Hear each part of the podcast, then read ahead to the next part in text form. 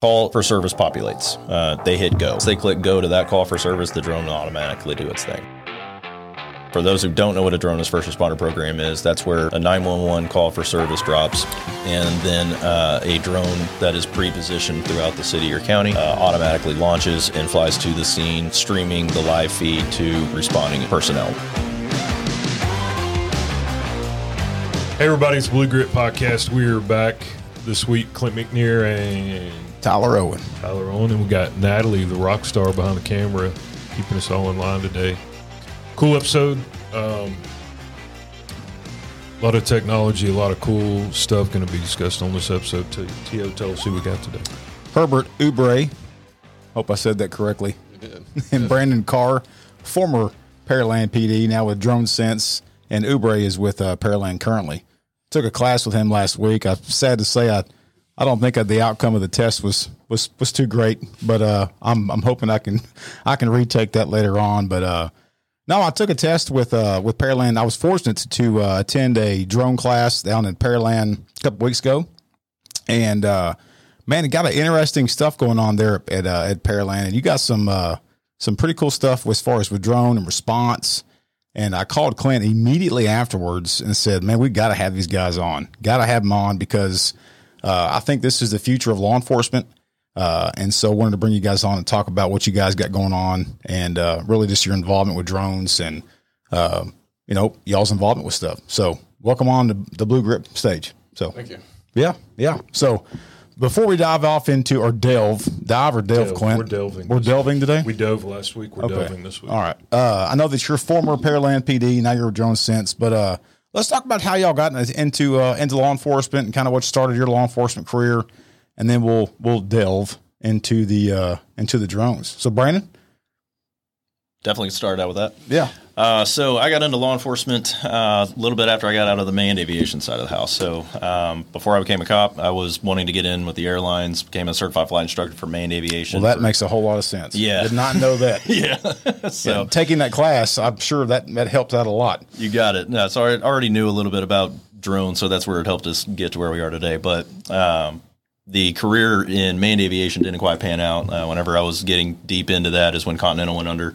Uh, and they furloughed all their pilots. There was a million flight instructors for every student, and so uh, what we ended up doing is um, I ended up getting out of that and getting into the next thing that I was really interested in, which was law enforcement. Yeah. and so. Um, applied it. I, I did what I wasn't supposed to, and I applied at like 20 different agencies. Right? I didn't know that you weren't supposed to do that. No, yeah. Uh, so my background investigators loved me, but um, yeah. So I put in for Pearland. I was fortunate enough to get picked up by Pearland.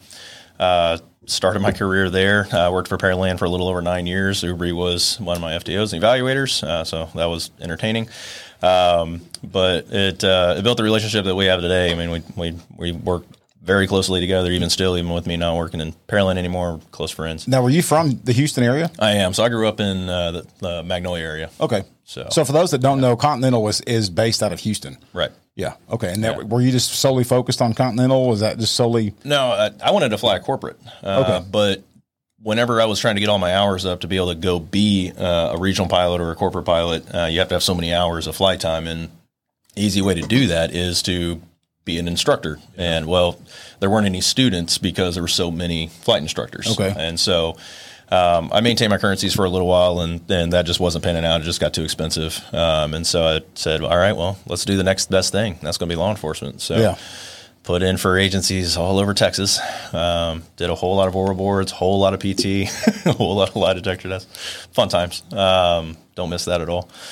But uh, like I said, I got real fortunate to be picked up in Pearland. Um, loved every minute. of it. Pearland's a great agency to work for. Uh, wouldn't miss, fairly miss it. Yeah.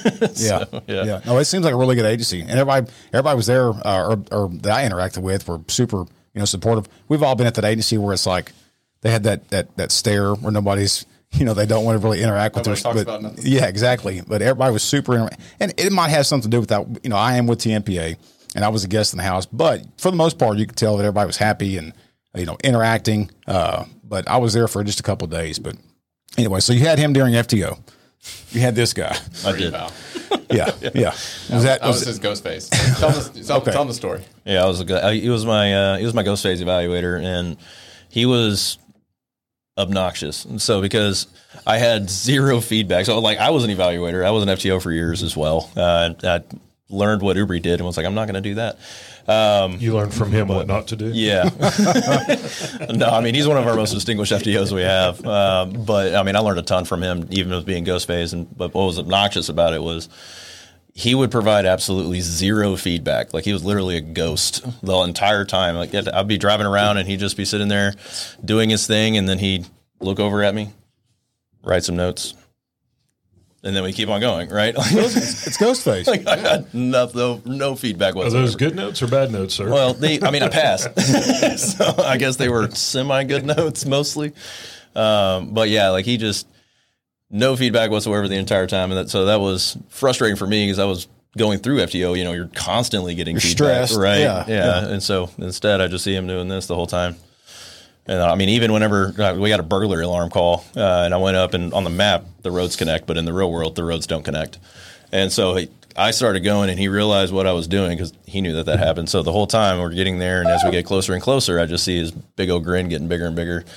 And uh, we get there, and he's like, "Went the wrong way, huh?" I was like, "Yeah." He's like, "All right, well, let's get there." So I had to drive all the way back around. I was like, "You knew that?" He's like, "Oh yeah." But uh, yeah, no, I mean, I've learned a lot over, from from Oubre over the years. Uh, he helped shape a lot of the way that I did policing. Uh, he was always somebody I could always turn to for any type of advice, or uh, whether it was whether I got in trouble or if I had a uh, any type of uh, investigation I had ongoing on how I could pot- potentially do it better. So he was uh, he was a great resource for me uh, going through the, the my entire career as a law enforcement officer. That's cool. Yeah, That's cool. he's not bad. Did y'all look like twins when you trained him? Or This is why that- we did cut that our begin hair the same. afterwards? Uh, kind of developed over time.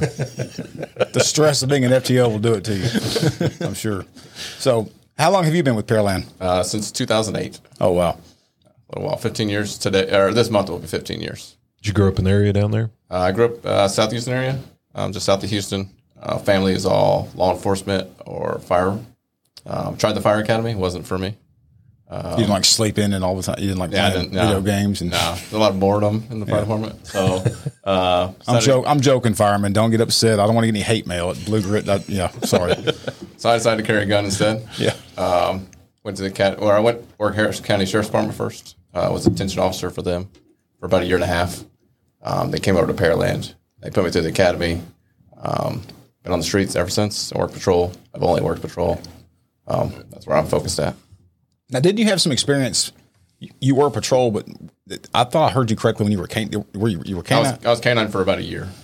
and then you had also tactical experience. Uh, so no tactical experience. Um, in the last year, I've been attached to our SWAT team. Okay. Um, as the pilot for the SWAT team. Okay, but maybe when you were canine, you may have deployed your dog with the canine with with the TAC unit. Maybe. Oh, when I was in canine, we were uh, single purpose dogs. Okay, so, no tactical. No. Okay, okay.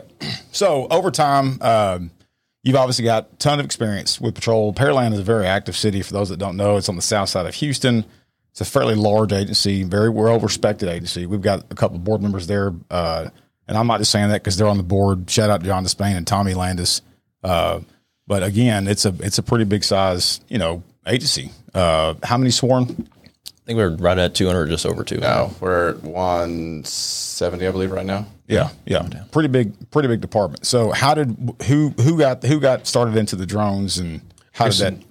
You're at 178 now. I guess in January you had 179. Yeah, thanks, Brandon. Thanks, Brandon. My bad. Appreciate that, buddy. Yeah, yeah. Yeah, so uh, back in Thanksgiving of 2017, we had an autistic juvenile go missing. Uh, it was a massive search event. We had Texas EquuSearch out there. We had Coast Guard in- integrated. We had all the neighboring agencies that could spare officers. We had um, all of the community looking for this autistic juvenile. I, I was even on uh, FMLA during that time. I was coming off of a surgery, and even me and my wife hopped in a car and we're driving around Wow. uh, trying to find this uh, this autistic juvenile, and um, unfortunately, that did not end the way that everybody was hoping. Um, he, he ended up finding a, uh, a pond on on property, um, and at that time, uh, a lieutenant at the time ended up writing a proposal to chief saying, "Hey, there's these things called drones, and." Uh, had we had drones, we potentially believe we could have either saved that child's life or brought closure sooner than we did. Um, and one late night when I was trying to just stay awake on night patrol, I was going through all the different proposals and I found the drone proposal. And I said, well, hey, I got FAA background. I know a little bit about drones from playing Call of Duty. Uh, maybe I can make this happen, right? And so um, I asked if I could run with the proposal and see if I can build this out. And Chief said yes. Uh, and so me being the overly persistent individual that I am, uh, was able to build that out. Um, we also were super fortunate that uh, my city had already purchased drones, um, but drones are not just the toys that a lot of people think they are. Um, the city was not able to get those drones to actually fly just because of updates and the challenges of those systems. They bought one of the most complex platforms that were on the market at the time. Um, and so I asked, I was like, well, if I can get this to fly, can Pearland PD use it? And they said, well, yeah, good, good luck. And I said, great. And so I started doing some research. Um, I got into some Facebook groups that are um, have what I would consider the big subject matter experts, uh, worldwide subject matter experts, uh, and they took me under their wing. They helped me get these drones flying. They educated me on everything that I know today. So real quick, we're talking about 2017. I'm trying to think back in my law enforcement career where, where I was at. The drones in law enforcement was not a real big thing at that point. So you're talking how many agencies in Texas at that point, or, or at that point in time, do you remember? Real few. Uh, I know Texas DPS was utilizing drones a little bit. Uh, I can't think of any. Au- yeah, no, Austin Fire, uh, their red team had started one. Coy Kessler started a drone program, and he's one of the first people I reached out to. Maybe about a couple how they're doing handful in California. Yeah, it, it very little amount of agents, some, but very very little. So for the most part, law enforcement in Texas, we relied only on air support. Right. That's it. So when y'all needed air support, you would have to rely on DPS, Houston, Yeah, we call it Houston Fox mostly. Yep. and that was it. So you're literally talking about pioneering something, 100%. thinking outside the box, yes, which I think is pretty badass. it was fun. I mean, Yeah. there, there was some there was a lot of lessons learned. Oh A lot of lessons learned. yeah. And this is in Pearland. So Houston PD probably wasn't even probably because they had their they had their area in it. They do. They're just now at this point in time. program off the ground. Yeah. Okay. there. Go ahead. Uh, so we were able to uh, get access to those drones. Uh, I went and took a couple of classes and got my feet wet a little bit on some things and that I needed some training on on gaps I couldn't quite figure out. Um, and then we just grabbed one of the cheaper drones and we went into our gym and we flew them around to try to see what they could do. Um, and we learned a lot about that. We learned that don't turn the lights off uh, when the drones are flying because it'll want to crash. Uh, I learned about the how to turn the motors off mid-flight on accident. Um, so a lot of lessons learned there. Uh, but what's really great about it though is uh, not a month or two later we had our very first win. Uh, Oubre was over at my house having breakfast and we got a call out um, on a missing autistic individual who left his group home. Uh, and so they had been searching for that individual for a little over an hour. Uh, they called us to come fly the drone. We got the drone out, not having any clue what we're doing at all. I was going through the license process. I was, I was where you are right now. Oh, but but you passed. Eventually. Yeah. Yeah. yeah. Um, so we launched the drone and we ended up finding him uh, after I think about 30 minutes of uh, searching for him. So we came full circle, right? Right. Initiation was an autistic individual. That's cool, man. First find was an autistic individual. Were y'all an official drone unit at that time, or was it just kind of, hey, we're letting a couple of guys figure this out and play with it? Oh, by the way, give them a call and see if they'll come you got it. come play. Yeah, I, I just I just started. Hang, we, we were working together, and he just started convincing me to start flying with him. Like I, he was convincing me to go through the license process, and my shift knew that I was flying, and so they called me because I was I was coming in a few hours later, and so they called me like, "Hey, can you come in now and fly this thing?" And I was, uh, "Sure, we'll give it a shot." I mean, we never tried it before. Was there even a licensing process at, at that? Oh, there, There was. was a There was 107 process, was still there, but it was in the early Yeah, it days. is. I was I was the guy manipulating the flight controls, right? I, I was I was unlicensed. He was my I got you. He you. was my RPA. Your PIC. there you go. Yeah. So from the first um, child that was searched for and not located till you till that win, what what was that time frame? Uh, about a year and maybe a month or so. About a year and maybe a month. Because uh, because it happened in Thanksgiving. Uh, Thanksgiving was where that child went missing. June 2018 is when we first started flying. Uh, so it'd probably be right at about a year or a little over a year that that second incident happened. And for our listeners that haven't dealt with a person in the autistic community, for whatever unique, and I, I'm certainly not a psychologist or psychiatrist, but there's a phenomenon with autistic people, and it seems like autistic kids specifically, when they come up missing, we feel like we're under the gun on a timeline because there's a phenomenon where they go to water. Mm-hmm. And unfortunately, many, many missing autistic young people and kids are found in pools, lakes, ponds, streams, creeks, which puts an extreme amount of time sensitivity on on you know people on horseback or if you can get an aircraft air unit up i mean it, it, it's literally a matter of probably saving a life Right. And that was the first thing we started looking for. It was like find the pools. Let's hit the pools first, uh, and then we hit the ponds that were around there. There's three ponds uh, that were around where that individual was, so we hit those first, uh, just knowing that that's generally where they gravitate to. Um, but we ended up locating him. He was actually on the backside of a hill, uh, which is why ground personnel weren't able to locate him. Uh, he was up against on the backside of a hill, up against a uh, basically a sound wall uh, for a subdivision. Uh, so we were able to locate him and provide ground coordination so that we had a, a good apprehension and got him back to the group home safely. so first deployment was first win Yes. Yes. First live deployment. One for one. hey man that's way to Yeah. that's a pretty good record right there yeah. We said we should probably quit. That was fun. Yeah. Let's wrap it up now. But I mean, honestly, for for we've all dealt with we've all he was a Garland cop. Uh, you know, I worked for a city for for dealing with it for for for one year from start to finish. That's a pretty good response. Yes, it, it, was, it was a lot. lot changed in one year, and we were able to bring it from maybe we can do this to a reality and make it win out of it. Yeah, within one year, that's a pretty good deployment, especially with the Pearland being the size it is. So, I mean, kudos to you guys for doing it. So and then to seeing what it is now. 2018 roughly first deployment first win yes. and then how did how did the unit because clearly it wasn't a set or official unit at that time how's how did that begin to evolve or what what did that look like did that help you get traction or was it still really slow Somewhat. So he was flying, then I started flying. Uh, we were both on the same shift on nights. personal aircraft No, city No, owned. city owned. All city owned. Um, so we were flying on our shift, and so our shift went from the shift that that was we're now the shift that has drones. So we go to we were just given blanket access to calls.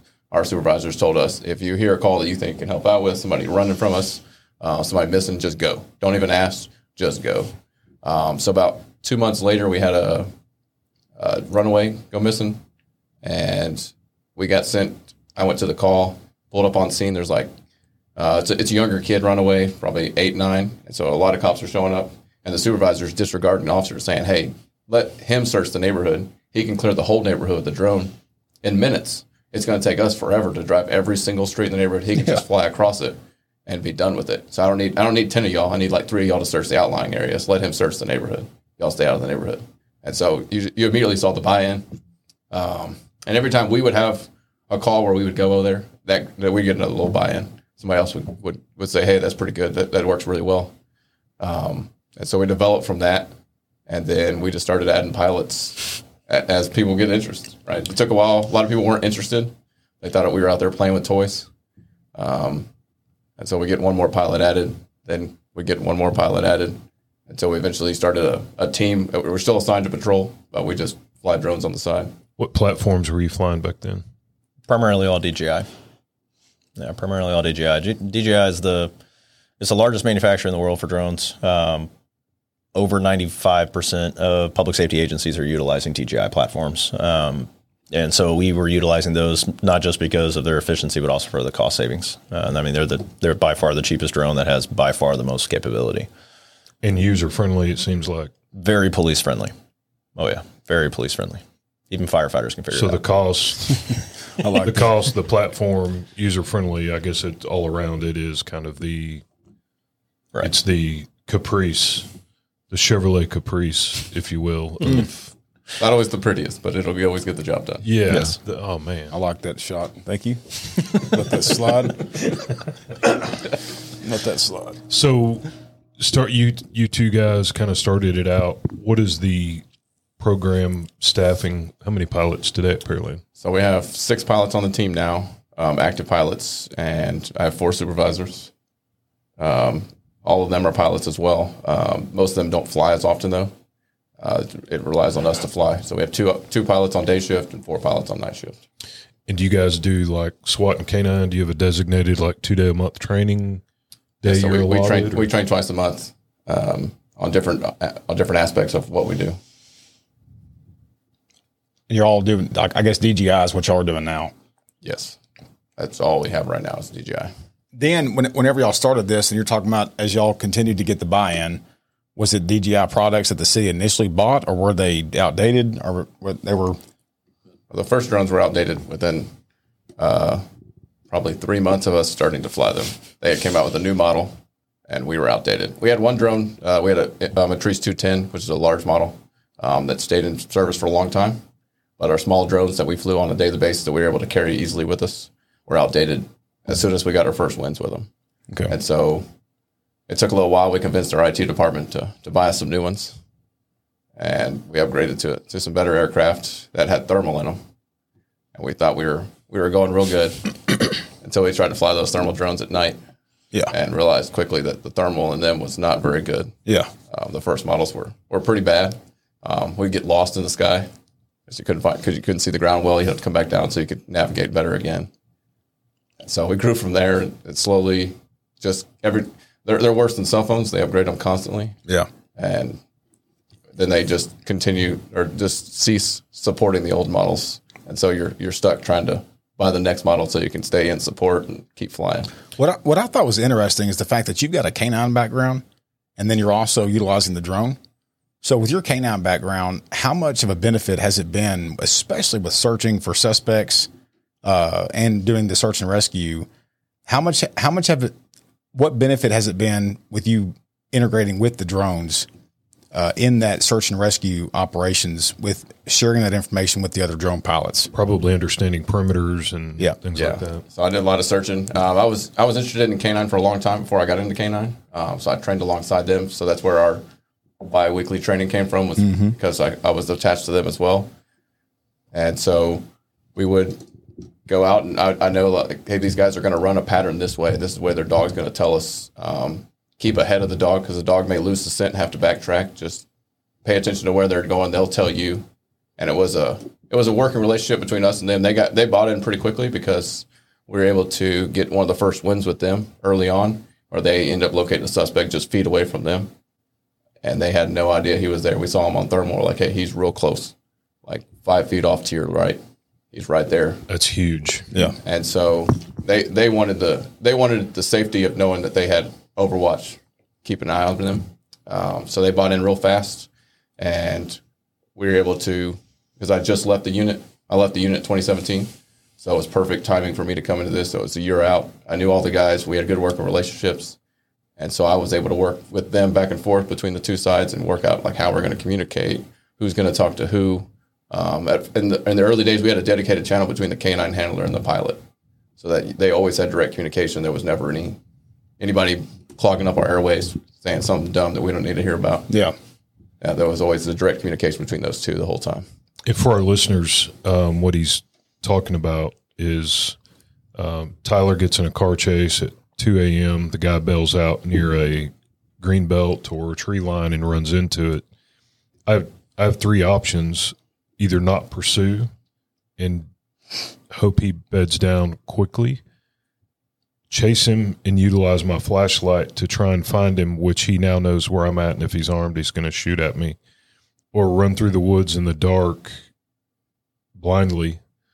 And the options that he's talking about with an aircraft is um, even if you pursue briefly um, and you try to use some light discipline, you find yourself in the middle of the woods in the dark, you lose direction quickly. You don't always want to backlight or silhouette yourself with a flashlight. And so when you have these guys that can get up and have overwatch with some sort of night vision or thermals, it's a really, really refreshing feeling when you hear Jesus on the radio say, Hey, he's literally laying 10 feet to your immediate right right now. He is 10 feet because you can't see him. And whether he's armed or not, he poses a threat to you in the dark. And man, it's a great feeling hearing you guys come on the radio. And for years, it was a helicopter because drones were not the technology that we have now. But man, it's a lifesaver to to hear somebody come on the radio and tell you, "Hey, you're about to walk up on him in 20 feet. He's literally laying in front of you in 20 feet." Yeah. and and this is a this is a challenge to Pearland's a 200 man agency, 100 excuse me, 178 now thanks to Brandon. uh, it, it really doesn't make a shit if you're a 15 man sheriff's office, if you're a 50 man agency, 10 man agency, if you're going to implement drones and if you're going to work with other agencies, if you're going to intertwine and other agencies work collectively and, and together, then you need to train together. And what I mean by that is, is that if Marshall PD is going to work with Harrison County Sheriff's Office, or if Mansfield PD is going to work with Tarrant County, and you're working nights and nothing's going on at nighttime, hook up with your drone operators with patrol, and you guys get those empty buildings. That's nothing's going on. Get permission from the you know the homeowner or the landowner or whatever, and y'all work together and see how this is going to operate together and talk talk it out. Because if you don't train like you fight, when shit goes bad, we know how that works. Yeah, so over, over the years, we've hosted several uh, regional training days where we bring in everybody from surrounding us to, to train together. Um, and coming from the canine world, canine does that exceptionally well. Yep. Yep. Right? They always get together in groups because one canine for this agency, one canine for this agency, you can't train solo. And so they do well at, at coordinating and making training days. So we do the same thing. We will organize training days where we bring in several different agencies to fly with us. Um, and then at the, well, for the most part, for us, it was a lot of teaching other agencies on what we were doing because we were already doing it, and everybody was trying to figure out what we were doing. One, it's teaching patrol y'all's capabilities and how to support y'all and how y'all can support them. It's like years ago, you just called a dog, but nobody knew you should be setting a perimeter. Nobody knew you should have a roving unit to pin them down. I mean, there was a lot that the operator and patrol t- to understand how to maximize the support for each other. There's a lot of communication and understanding that needs to go on of let me tell you what I need from you, and then you tell me what you need from me, and then let's make this work. And as this technology, you know, changes, and I, I'm a dinosaur but out of it, but I would need you guys to tell me what can I do before y'all get on scene, or vice versa, so that we're maximizing the effectiveness of this technology.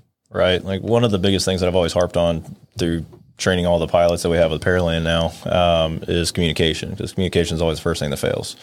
So we had a, fir- a few different ways that we tackled that utilizing uh, one of the softwares that we use as a uh, drone program is called DroneSense, and we're able to push out the live feed from the drone to any stakeholder we want to push it to without credentials. And so if we get sent out to a suspect search or a missing person search, uh, dispatch has that uh, a simple link that they put in the call notes, and now patrol supervisors, everybody can see exactly what our drones can Command see. post. You got it. That's cool. Wow. Um, so we push out that way. It also helps because we work closely with our canines. One of our trainings that we always did was a canine joint training that we had, and so we learned how to communicate with each other on you know. And it went away from hey, the suspect is ne- by the tree next to the bush, and now we're able to say he's you know 100 feet, 200 feet off the dog's one o'clock, right, or the can- uh, the handler's one o'clock. Oh yeah. So building out those communication pathways was one of the bigger challenges that we had because we didn't know what we were doing. Like we we're not we're not fl- flying aircraft in the air, you know, b- before we got drones and stuff. So we had to think about how to articulate from an aerial perspective what it looks like on the ground and how to accurately explain that to somebody on the ground who has no idea what they're seeing, especially at night, right? You can't just say, "Hey, go north," right? A lot of a lot of officers don't know where north is at night. Uh, so we had to figure out ways to Or during the day. or during the day. um, so we had to figure out pathways to be able to communicate that, and that was one of the bigger challenges that we had. So so as a small agency with a with a smaller budget wanted to dip their toe into a drone platform, what what would a decent functional aircraft what would it take for them to get off the ground at a reasonable price? Just a ballpark. To get in the door, less than 10 grand. Mhm. To get that first aircraft, uh, something that's thermal capable, extra batteries, um, a, a good controller that would get them in the door, get them all the things they need to get their first program going. And it's, it's such a force multiplier. So for even for a small agency, when you got five guys on patrol and now you got an air unit in that patrol unit, that one guy now become four or five guys. Right? You only need a couple guys to lay that perimeter, and now he can he can support everybody. Right, and that ten grand uh, goes an extremely long way. You'll be able to do ninety five percent of all of the deployments you'll ever need to do with that one 10 grand, And that's several hundred dollars cheaper than a helicopter. just a little bit. Yeah. Yeah. A smidge. So you buy you buy an aircraft like that. How long would you reasonably expect that to last if you continue to do software updates? I guess software updates is kind of like a iPhone. I mean, it's going to tell you from time to time, hey, you need to upgrade, and then at some point, it's outdated. But how long reasonably? Well, Clint, because I've attended the recently uh, updated 107 class, that depends on the manufacturer update. Usually, an aircraft like that gets you two to three years. Okay. Yeah. Two or three years of flight of flight time before you, you have to upgrade that aircraft to the newest model. Uh, just because they just stopped supporting the older models, they have so many new models coming out. And in the grand scheme of things, nine or ten grand to save one autistic child Yep. or to not get an officer killed on a call is, So, Nothing. I mean, that- that's in, in, it's crazy. Right. and and here, here's the real kicker. Um, so you spend that ten grand, you buy a drone. Um, we've all worked fatal accidents, right? Or we close the roadway for seven hours while we come out and reconstruct it. Um, now I can close that roadway for, let's say, an hour and a half, two hours tops, while I bring the drone to the scene. I set the map up with the drone, and I map the whole thing with a, with an aircraft, and I get you down to a centimeter accurate, and we're out we're out of the roadway in, in two hours. We're back in service. You don't have roadways closed. The fastest time I've cleared a, a scene from the data collection standpoint, from what you would do with a total station or a Faro scanner, was 20 minutes. And that was a that was a full full fatal on took, the highway. took longer to get the records there than for us to clear the scene. It was 20 minutes. On average, I can clear it. I can do my side in 40. But just like you were saying, in two hours, you can have all of it done. Yeah, you're, you're talking about taking a, a, an all night scene to a to a two hour process, and you're you're back in service. Your your units are back in. Um, that's our, our our policy is 100 percent drones on crash reconstruction now. Yeah. Wow, I never even considered that. Yeah. Well, and not just the cop stuck blocking the highway for six or seven hours, but the people stuck sitting on I 10 Right. for six or seven hours. Secondary crashes get eliminated, right? Because you're clearing that roadway way faster, way sooner, getting them back in service, opening up commerce again, especially if you're on toll road. Wow. So we got a whole lot of topics still have to cover. Let's talk about, let's stay on y'all for a minute and talk about um, DFR, DFR. Drone is first responder.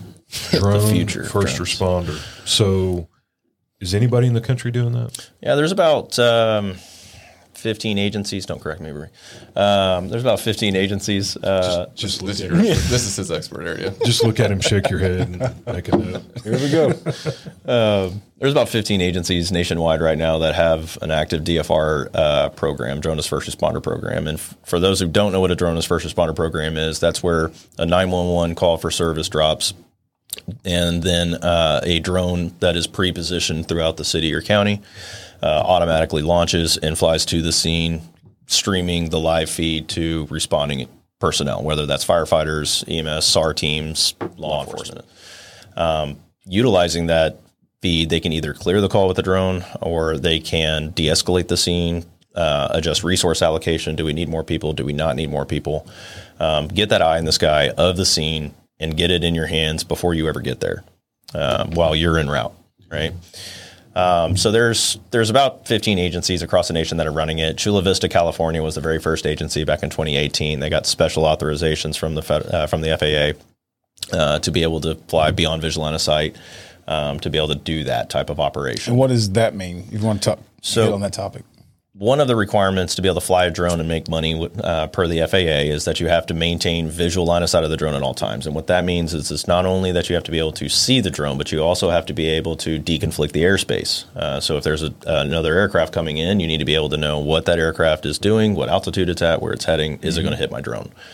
Um, and so that's a big component of or one of the bigger challenges that you have is a drone in a trunk solution where you know you get on scene, you pull your drone, out of the back of your car, and then you launch it. Well, DFR, you're going to have people pre-positioned to be able to clear the airspace.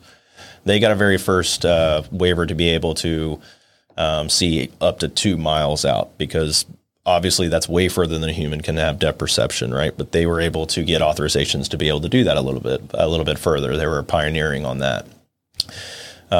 I was fortunate enough to be uh, well persistent enough to get a uh, the very first fully beyond visual line of sight waiver in the nation. Uh, so apparently, it's the only agency in the United States right now that can fly drone as first responder operations without ever having any eyes on the drone or the airspace around it. Uh, we have a technological uh, infrastructure in place to be able to clean the airspace for us.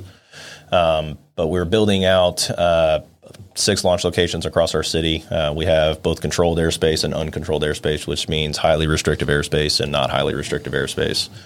Um, and once we have that fully built out, we'll be able to basically cover just about every nook and cranny of our city uh, for any type of call for service so that we can get the drone there first to de escalate situations. So, uh, just I guess explain what that would look like for just any call for service. Mm-hmm. Bank robbery in progress, uh, you know, shots fired, uh, any kind of call for service within Pearland. What would that look like for that type of drone? So what would end up happening? The call for service would drop. Um, the call for service information would populate on our DroneSense platform, uh, which is what we utilize to pilot the systems. Okay. A docking station that we have pre-positioned throughout the city would then open up. The dock that's uh, the drone that's housed inside of that dock would then launch. And who and who would launch it? It just automatically launches from dispatch. Right. So dispatch would would end up launching the call. The DFR supervisor would authorize a deployment for that. So, like for example, we're not going to fly for barking dog complaints, right? right? But uh, we will fly for officer involved shootings, uh, verbal disturbances, welfare concerns, things of that nature, where we think a drone would benefit patrol having that eye in the sky, right? So the drone would autonomously launch. It would autonomously fly to that location, and then the pilot can then pilot the drone remotely at our PD for all six of those launch locations. Um, so he's going to be inside of our police department, flying on a PS5 controller through uh, DroneSense. And so that way they're able to not only get to the scene and be able to get that live feed, but also maneuver the drone if it becomes a dynamic situation or like almost happens every single crash, they're in the wrong block, right? We can go through and re- readjust so that they can get eyes on for those scenes. Are there any DFR programs in Texas currently other than y'all? There's a couple, uh, not very many. Uh, those are building out quickly. Uh, so Memorial Villages uh, in, down here in Houston as well, uh, they've had a DFR program for a little while uh, as well. But in Texas, there's not very many of them. But um, there's several of them that are building out. So, for example, uh, San Antonio uh, is in an active uh, DFR program now. Uh, they're working to build out and figure out how many sites they're going to need, but uh, they got pretty high aspirations too over there. So they're they're a good agency to keep an eye on. But y'all's is unique because y'all's is not y'all's is completely unmanned, and y'all can launch. Right. Yeah. Yeah. So all of the other DFR programs require somebody to be able to see two miles around the drone at all times, no matter where that drone's going. We're our agency is the only agency that does not have that requirement in the nation. In the nation. Is that because of your FAA background or? Um, that's because of my persistence. Because he's a thorn in the side of the FAA. That's true. Um, no, that's I, fair. He called you obnoxious earlier. You can call him a thorn. no, he is. They, they, will. They will tell you that. He, he, yeah, they will. He he spent two years developing the. Well, yeah, the a, a, year of research and then a year of debate. Um, but to the FAA's uh, credit, this is something that's never been done before, right? People are always going to be cautious about something that's never been done before. Mm-hmm. Um, and so we were able to network and, and have discussions with individuals in the FAA that were progressive minded and, and were wanting to move forward with the next phase of DFR, right? And they held me to making sure that it's safe, right? Like that was the biggest hurdle is showing that what we're going to do, we can safely deconflict the airspace. We can safely make sure that we're not going to fly our drone into an aircraft, right? So you mentioned earlier when a call comes out, it'll pop off autonomously and fly to the site autonomously. Mm-hmm. Is that triggered by the type of priority call? Is there a system internally in the hardware that if it rises to the level that, or is there somebody physically launching it and then it is right right right now? It's just going to be be whoever's pilot's on duty watches our CAD um, and watches our fire CAD, EMS CAD, and with either calls that they think, hey, this is going to be a beneficial to the to that call, then they go and launch the drone. But it's autonomous until the pilot can make it to the to right. the flight station and sit down and then take physical. So the call for service populates. Uh, they hit go. At that once they once they click go to that call for service, the drone will automatically do its thing, and then they can take over once it gets on site. Yeah, you, you haven't seen it yet, but it and I'll I'll at this point in time I'll I'll show it up on the screen. It's it's like a tomb. I mean, it's like a missile. It, it opens up and it it flies out of this right. this deal, and it's strategically placed within Pearland. and it flies to the location. right? So there'll be secure locations around the city, rooftop, ground based, correct. where these tombs.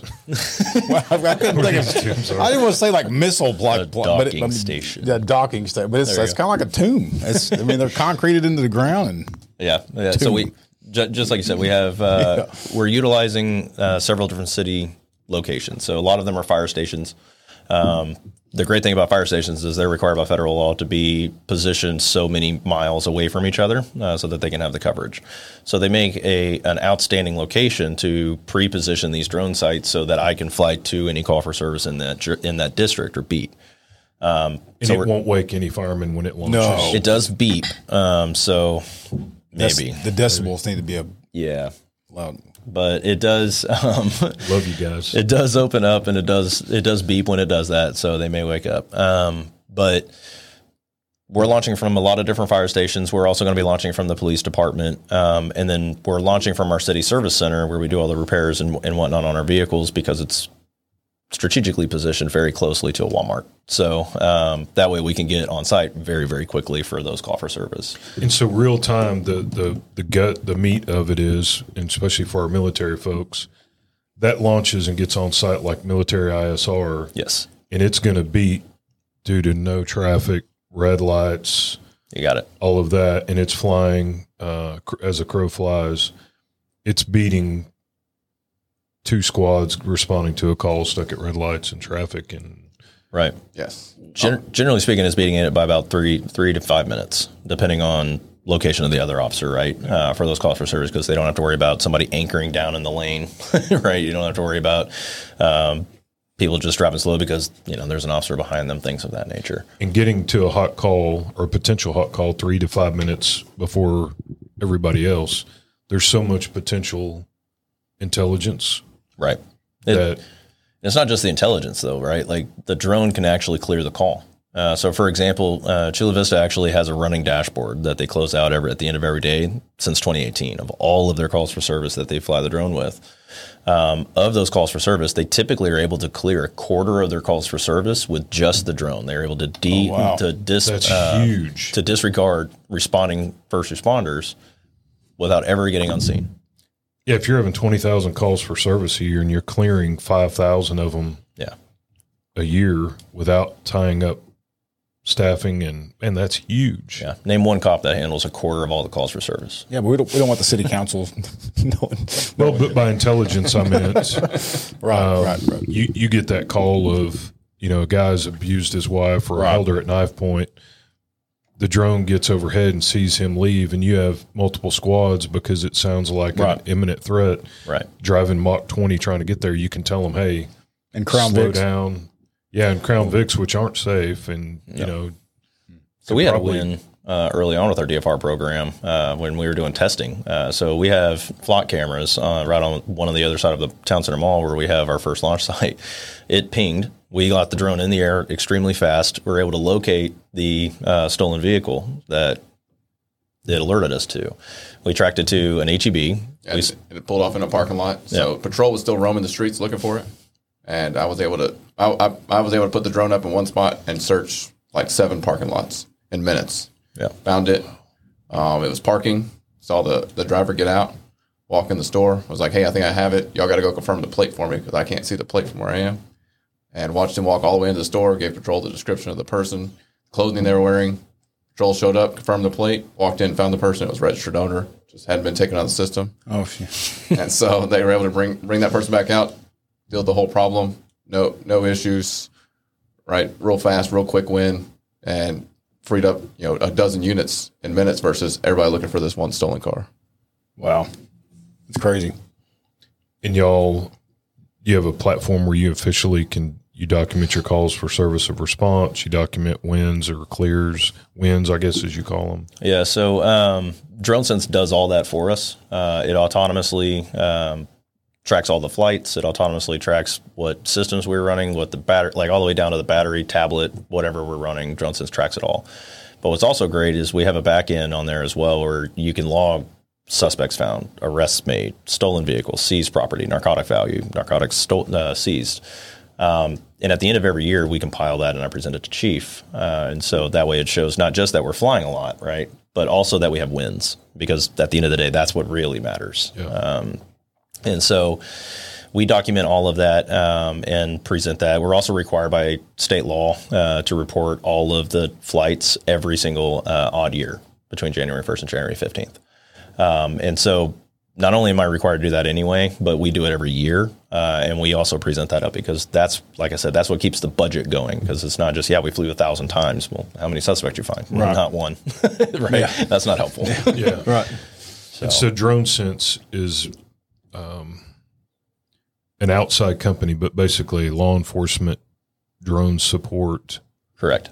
So DroneSense is a software as a service. Um, they are solely focused focused on public safety. So everything that DroneSense is built out is designed for law enforcement, fire EMS uh, type responses and maintenance. So um, not only does it provide secure live streams, but it also safeguards and tracks everything on the back end from a program management perspective, uh, which pretty much did my job for the last two years that I worked for Pearland, which was great. Uh, but like before that, we were running Excel spreadsheets, right? And so like that was obnoxious because that's clunky. Yeah, it's clunky, and if somebody forgets to log out, it locks the whole thing down, right? so So it's almost kind of, kind of like the watch guard of Yes. the patrol camera in the drone world. Yes. correct. Yeah, it Yeah. tracks all that. It doesn't. We don't save any of the of the data as far as uh, video and photos and stuff because we don't want to deal with the chain of custody of that. That all just saves to the SD card on the drone, but we track all the rest of it. Um, so we're able to export all that information out. So prime example of that back in 2022, the last stats that I have in my head. Uh, was our most prolific year we had, and I was able to pull all that information out of DroneSense. So we had a little over 256 deployments um, for live operations. Golly, that's a lot. Uh, I, I pushed them real hard la- last year. it's like fly, fly, fly. Uh, we found 84 suspects, 54 arrests, five victims located, uh, 22 stolen vehicles located, 1.4 million dollars in seizure fund asset uh, assistance, and 1,400 stolen items. One recovered. point four million. Yeah, we had a bunch of catalytic converters. Ah, We're, so so we're we're attached to. If you can think of a division of the PD, and you're thinking, man, I wonder if air support would help that. property. We get we get Yeah. stuff. We get we get tasked with them. Um, so when our uh, special special investigative group goes out and they need to go find something, and what better way to find it than in the air? Yeah. Yeah. right? Um, so we clear a lot of that stuff with them. I work with our detectives. We work with our special investigative group. We work with our crime scene group. Damn, but you're with you're assigned to patrol though. Oh yeah, You must get a shit ton of overtime. Uh, a little bit, a little bit. Yeah, I bet. I bet. Um, so we do all the reconstructions for the city. So your traffic, you're attached to CID, traffic patrol. SWAT, SWAT? K9. K9, all of all of that, that's that's why we continue to expand our unit because we're just Oh my constantly have God. more We, tasking. we've integrated into every aspect of law enforcement in Pearland. Every Finally, single one of the them. city's grown their drone program. That's associated with us, and so they've taken. We used to have. We used to have. The two of us used to do all the city tests too. I used to take pictures of buildings for. Yeah, so Clint, you didn't know this, but the city was there. So they have done all the city, like City Works, Public Works was there, fire departments. I mean, so this is expanding continuously. That's cool. Yeah. So So we, a lot of people like me thought a drone program, a drone was an aircraft intended to be external, to be flown outside.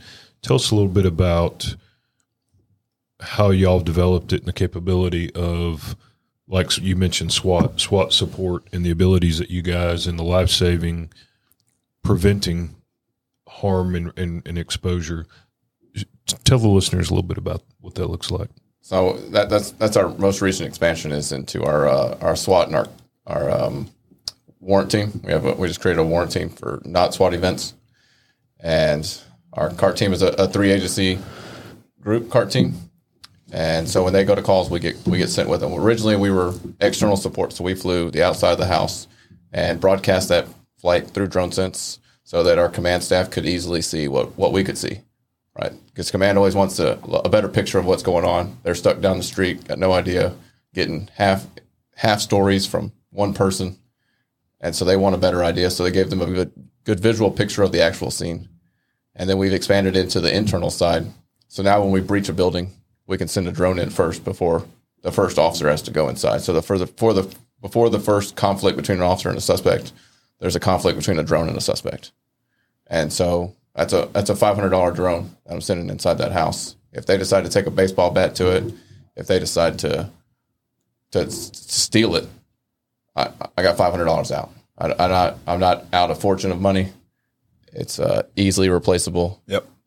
And it's a it's a great tool. And most of the time when we go inside, um, as soon as it clears the door, you can watch our videos, you can watch other agencies' videos.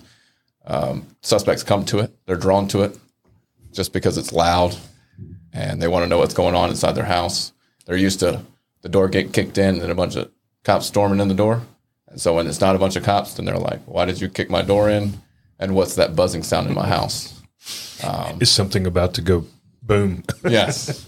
So my- my, first my first indoor deployment, uh, one one person refused to come out of the house. I flew inside, and no sooner I was I was still over the doormat inside the front door when he poked his head around the corner to see what had come in the house, and the team was able to immediately give him verbal commands. He knew he was seen, and he came out of the house. What I thought was cool is you said the team actually carries multiple batteries, and so you just set the drone down when you when you're out of batteries.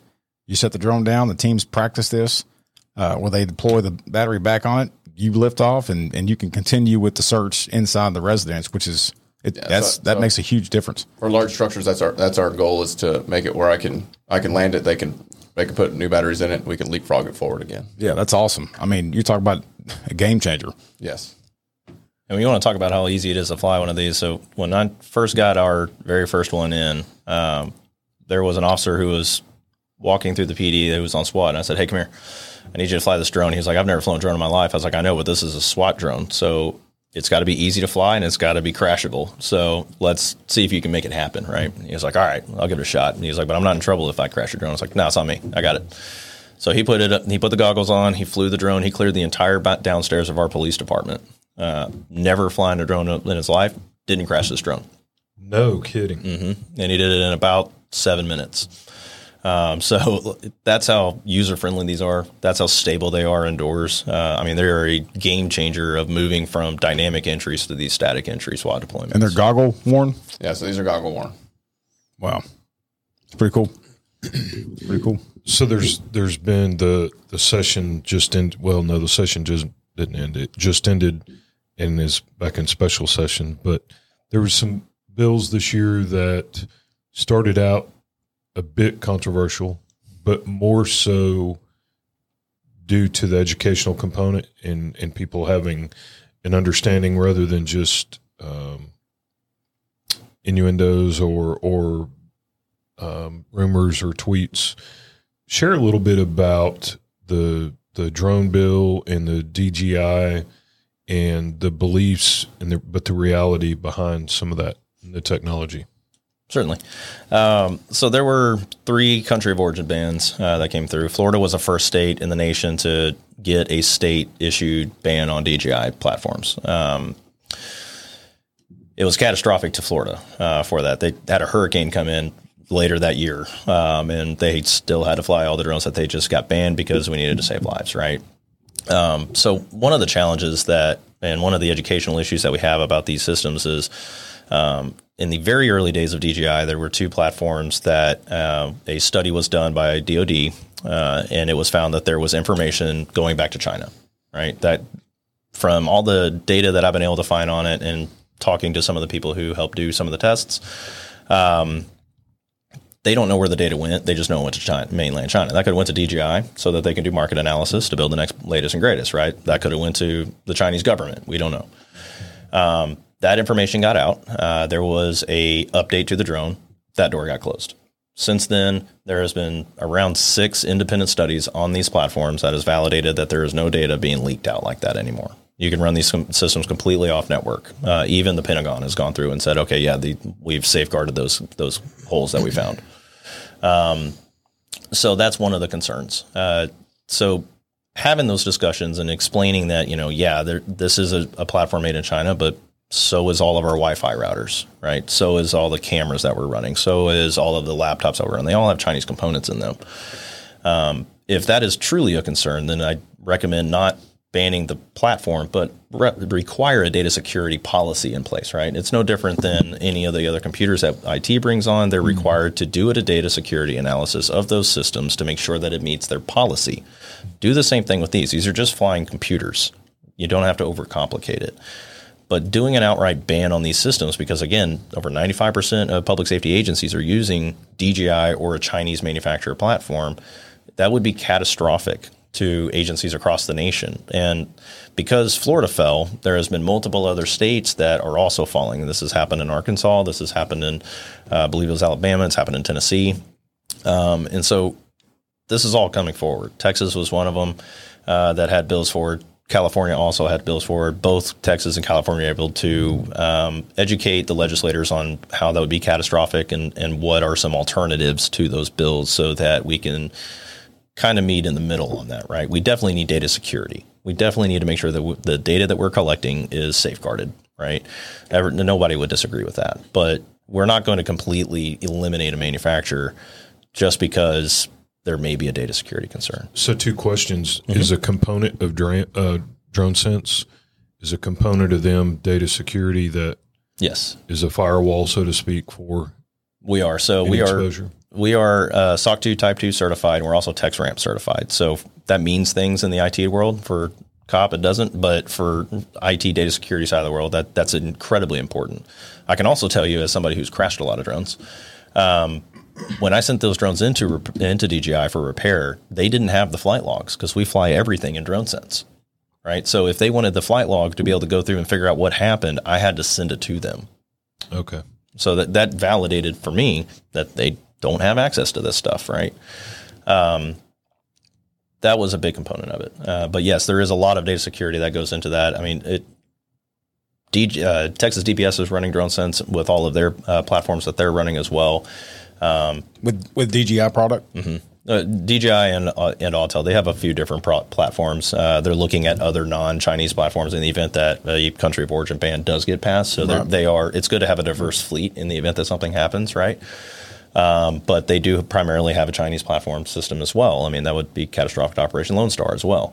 Um, so that's some of the educational components that we had to have with some of the legislators that were putting some of these bills through because they were just misinformed. I, there was one legislator that uh, was explaining to me that well, Texas DPS stopped using D, uh, Chinese platforms two years ago. I'm like, I'm flying NCAA Final Four tomorrow, and they're flying nothing but DJI platforms. so, um, and an Autel, but um, yeah, there's just a there's a, high component of misinformation and education that needs to happen, and that's where it's important to get with some of these associations, like Law Enforcement Drone Association, which is I'm a board member of, and or uh, Drone Responders is another really good organization out there, uh, just to help get educated on what these systems are, what they do, where some of the misinformation, and what's the reality. And and in the event that that legislation would have passed, or in some states that it has, when you say devastating, it's because the the ugly fact that we have to admit is if you ban DJI and, and some of the better platforms, there's not a lot of great options. No, that that, that was unfortunately you're, you're right. There's not. Um, there are platforms that I wish would have a little bit more capabilities. Like I mean, don't get me wrong, I'm a red blooded American just like anybody else. I would love an American made product to be as capable and affordable as DJI. If that was the case, we would we would probably transition in a heartbeat. But um, they're just not right there right now, and, and there's there's a lot of factors that come into that, right? Like China can can manufacture things at a much cheaper rate than we can right now. Um, yeah, and there's scalability. There's a lot of things that go into that, but um, we all would love to fly an American made product if there was one that was as capable and as affordable. Shout out Elon Musk. Yeah. Right? Please and thank you. Yeah. But yeah, I mean that's that's one of the bigger challenges that we have. Um, but it would be catastrophic, and, and I hate to liken it to this, but um, I had one one individual um, say, you know, well, do you want China to be able to just turn off all your drones and uh, you know at any given time? And that's just not a reality. They don't have the ability to do that.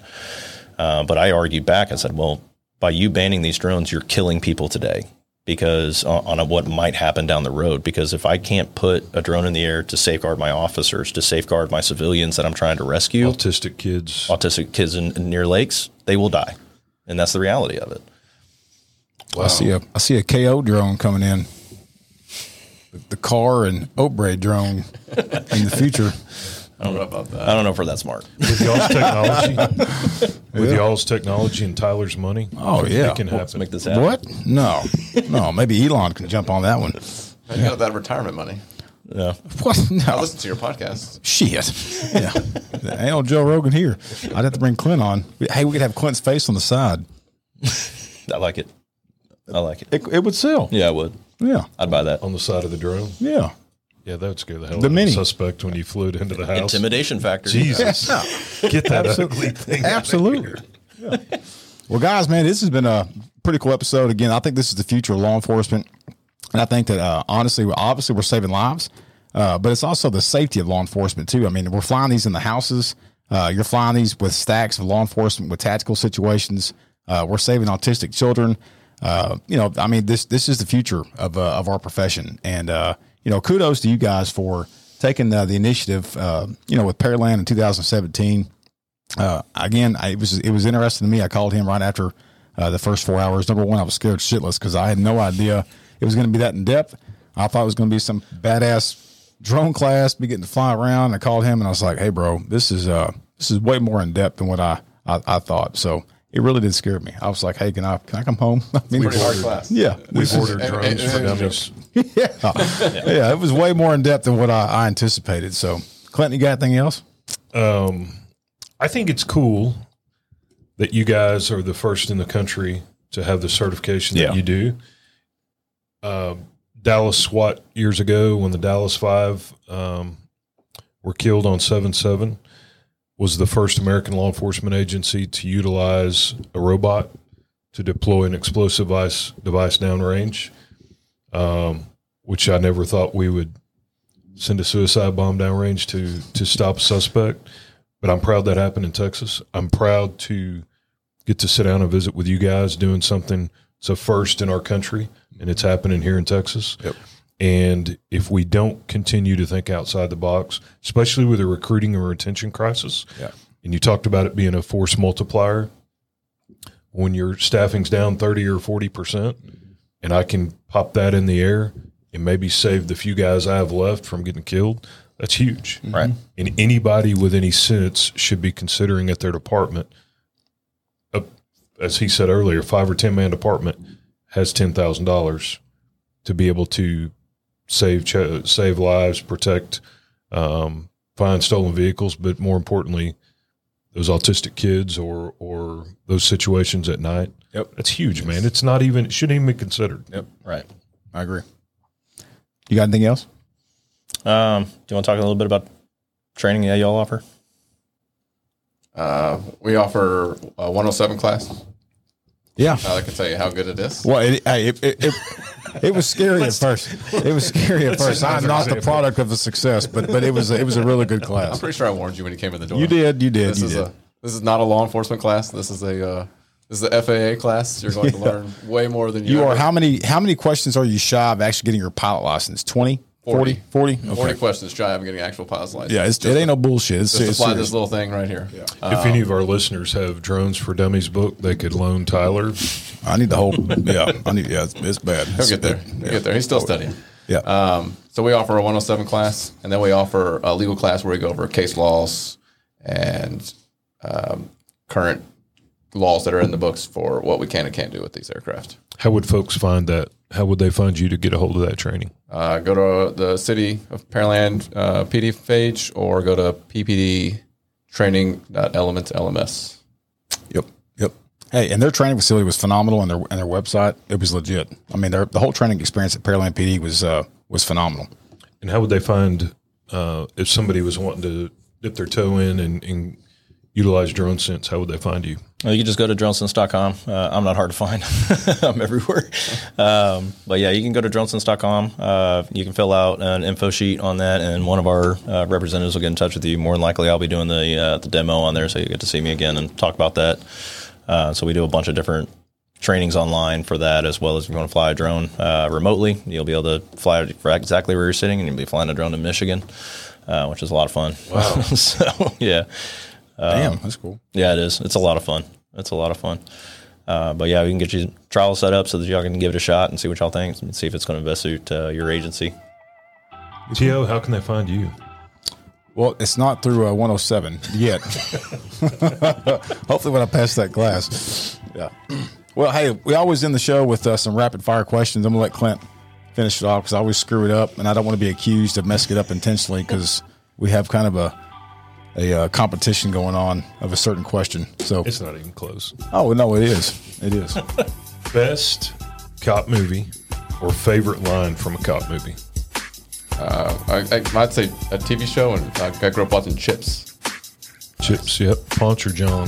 Ponch. Ponch. There you go. Good one. I'm going to bring it right back to drones, and I'm going to say I'm, I'm a peacock. You got to let me fly. Yes. Yes, that's a good one. That's that's probably the most popular movie. Yeah. Love it. on here. Yeah. Um, Favorite Caprice? No, Cop car. cup. Sorry. Spoiler alert. Favorite favorite patrol car of all time that you've driven or that you're a fan of? Crown Vic. My man. Yeah, the Crown Vic was by far the more, more Oh. fun vehicle. So we went from the Crown Vic to the old Tahoe, new Tahoe, and then the new Explorers, and we enjoyed the Crown Vics. You never wondered if your friends were in a pursuit when they got on the radio in Crown Vic. That's right, because you could hear it. Yeah. That, that thing was a beast. Oh, click we can end the show now. Made my heart. Oh, warms my heart. All right, favorite drink, adult beverage. I'll, I'll, I got it from here. Uh, right now, Whistle Pig. Uh, bourbon. That's a good one. Whistle pig? Yeah. I've never heard of that. Uh, neat on ice, mix. On ice. On ice, yeah. That's- I like a bourbon, uh, Bulleit bourbon old fashioned. Old Oh, fashioned. yeah. That's my go to. Bulleit regular or Bulleit rye? Right. Right. This is foreign to me. I don't know what that is. I'll give you another shout out. If you go to the Stella Hotel down by TEEX, they they have a, uh, a speakeasy in there, and they have some of the best old fashions I've ever had. Really? Yes. I'll have to try that out one day. Yeah. Get him one with a Angel's Envy in it. Yes. Don't try Angel's Envy. I'll have to tell you that story off camera. it's, it's a good one. Had a bad experience. Oh God, yeah, it's it's not good. Well, hey, we're wrapping things up here at the Blue Grit. Uh, you guys stay safe out there. It's getting pretty crazy. It's uh, getting pretty hot outside with summertime, so you know what that means. High call volumes and uh, crazy law enforcement days ahead. So, reach out if you don't have a drone. Reach out to one of these guys. Uh, man, it's the wave of the future and saving officers' lives, saving citizens' lives, and having eyes in the sky. Man, you can't um, can't go wrong. nope, nope. Conference is open, registration is open, so you guys don't miss out. July 21st to 23rd. Maybe we'll get to see some drone activity. I'll be able to make that happen. Yeah, absolutely. Oh hell yeah! Yeah, that'd be pretty that cool. happen. Hyatt Pretty cool. Regency Reunion Tower, the big ball in Dallas. Conference, we'll see you there. Absolutely. You guys stay safe as always. May God bless you and may God bless Texas. We're out.